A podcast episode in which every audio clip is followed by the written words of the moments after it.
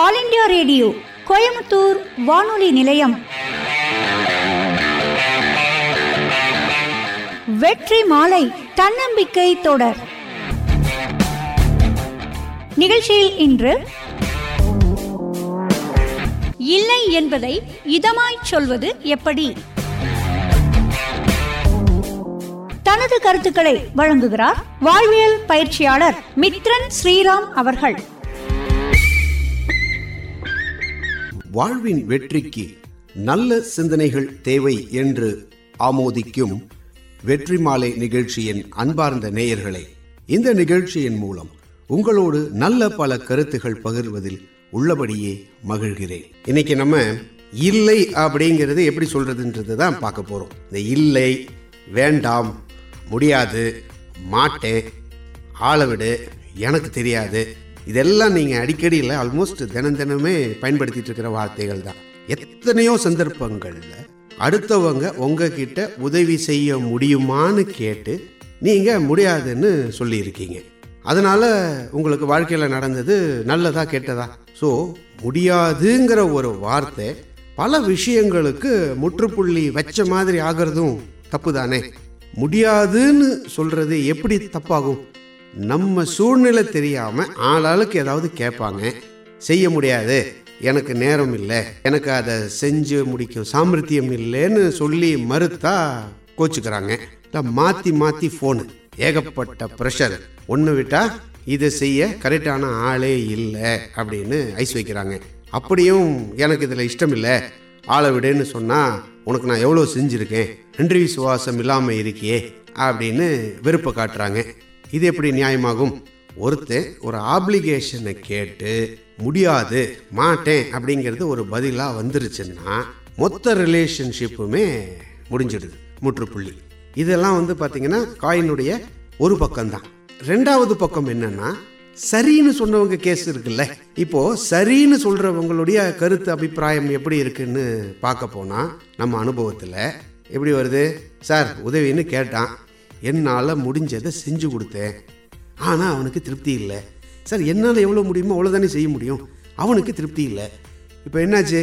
இவ்வளோ மோசமாக நீ எனக்கு செஞ்சுருப்பேன்னு தெரிஞ்சிருந்தா நான் வேற யார்ட்டையாவது போயிருப்பேன். உன் கெப்பாசிட்டி தெரியாமல் நான் உங்ககிட்ட வந்து சிக்கிட்டேன். எல்லாம் என் நேரம் அப்படின்னு சொல்லி சண்டை ஓட்டுட்டு போயிட்டான்.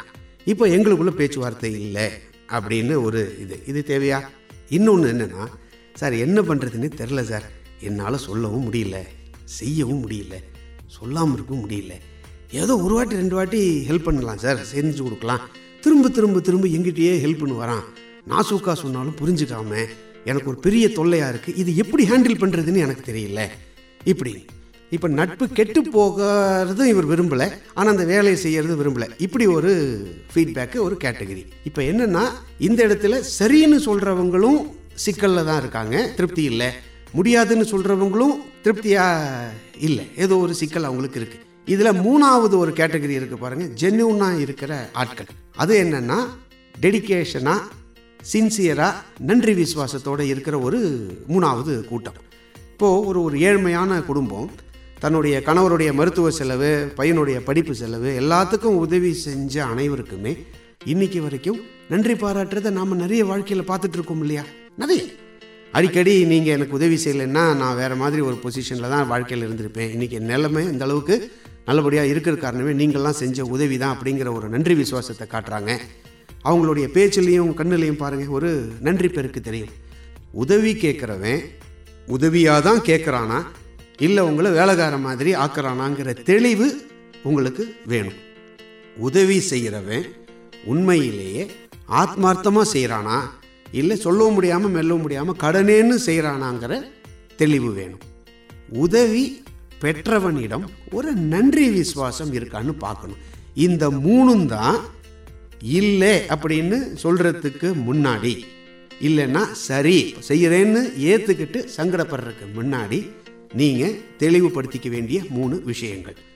சரி இதில் ஒரு முக்கியமான விஷயம் என்னென்னா உதவி கேட்குறதும் செய்கிறதும் தனி மனிதன் சார்ந்தது.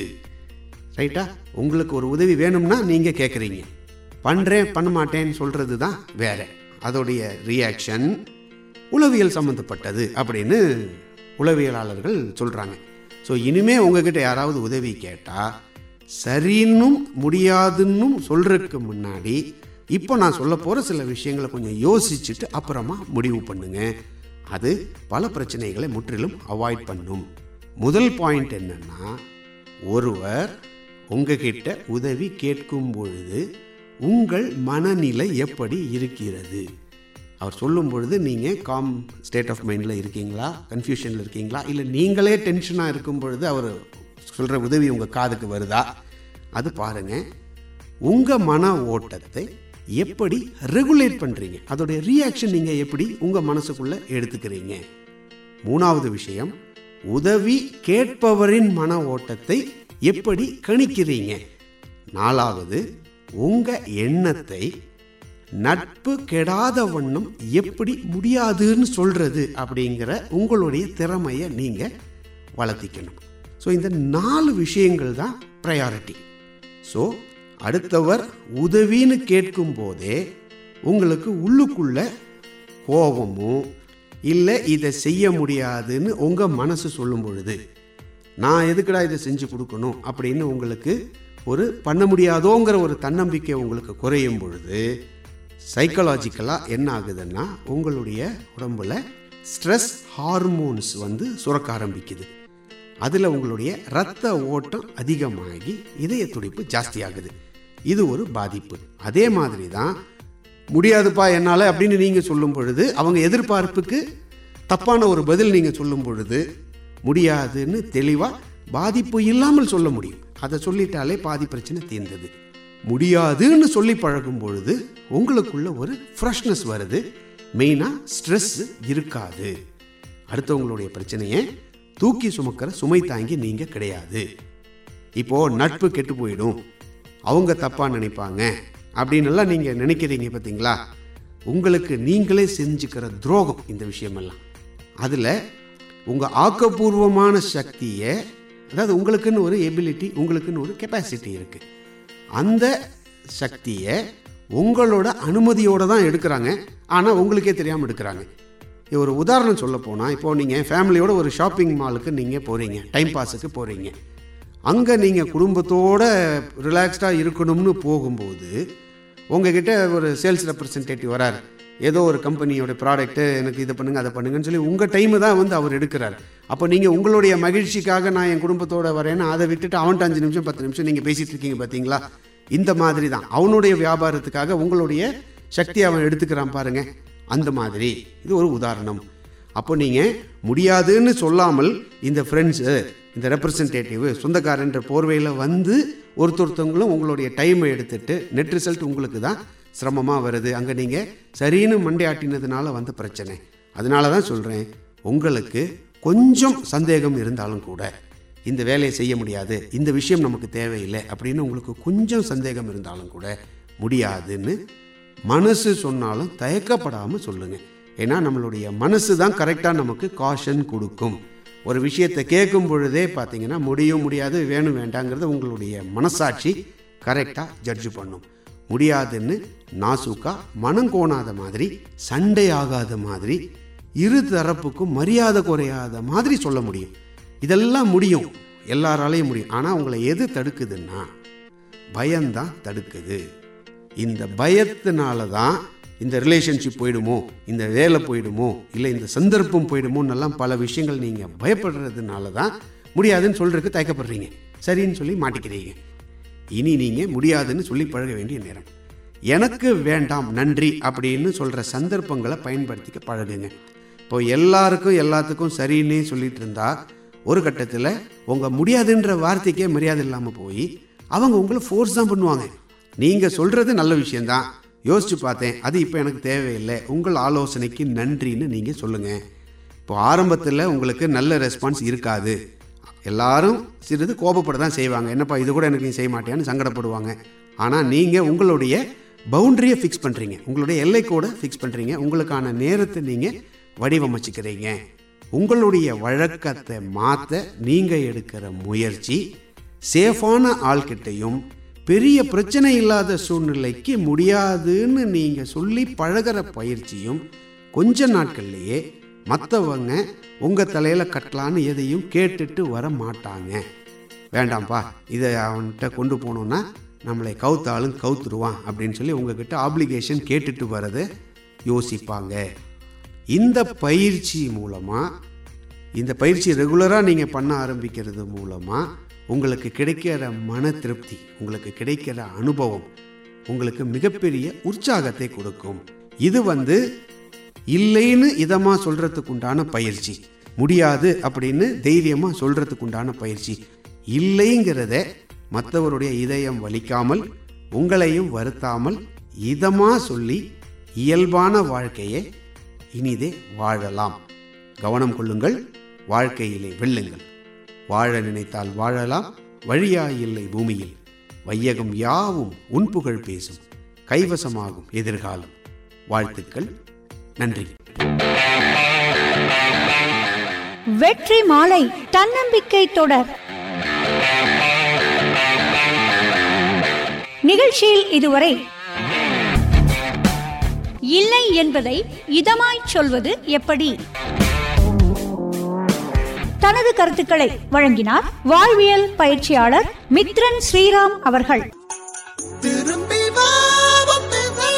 தெரிந்தது மாறி போகாதே. வரும்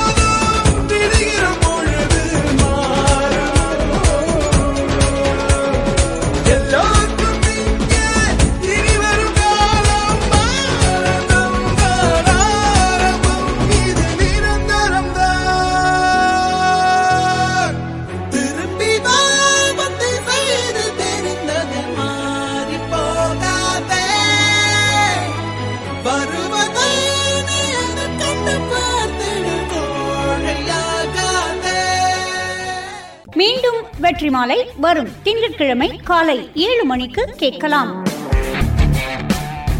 வெற்றி மாலை தன்னம்பிக்கை தொடர்.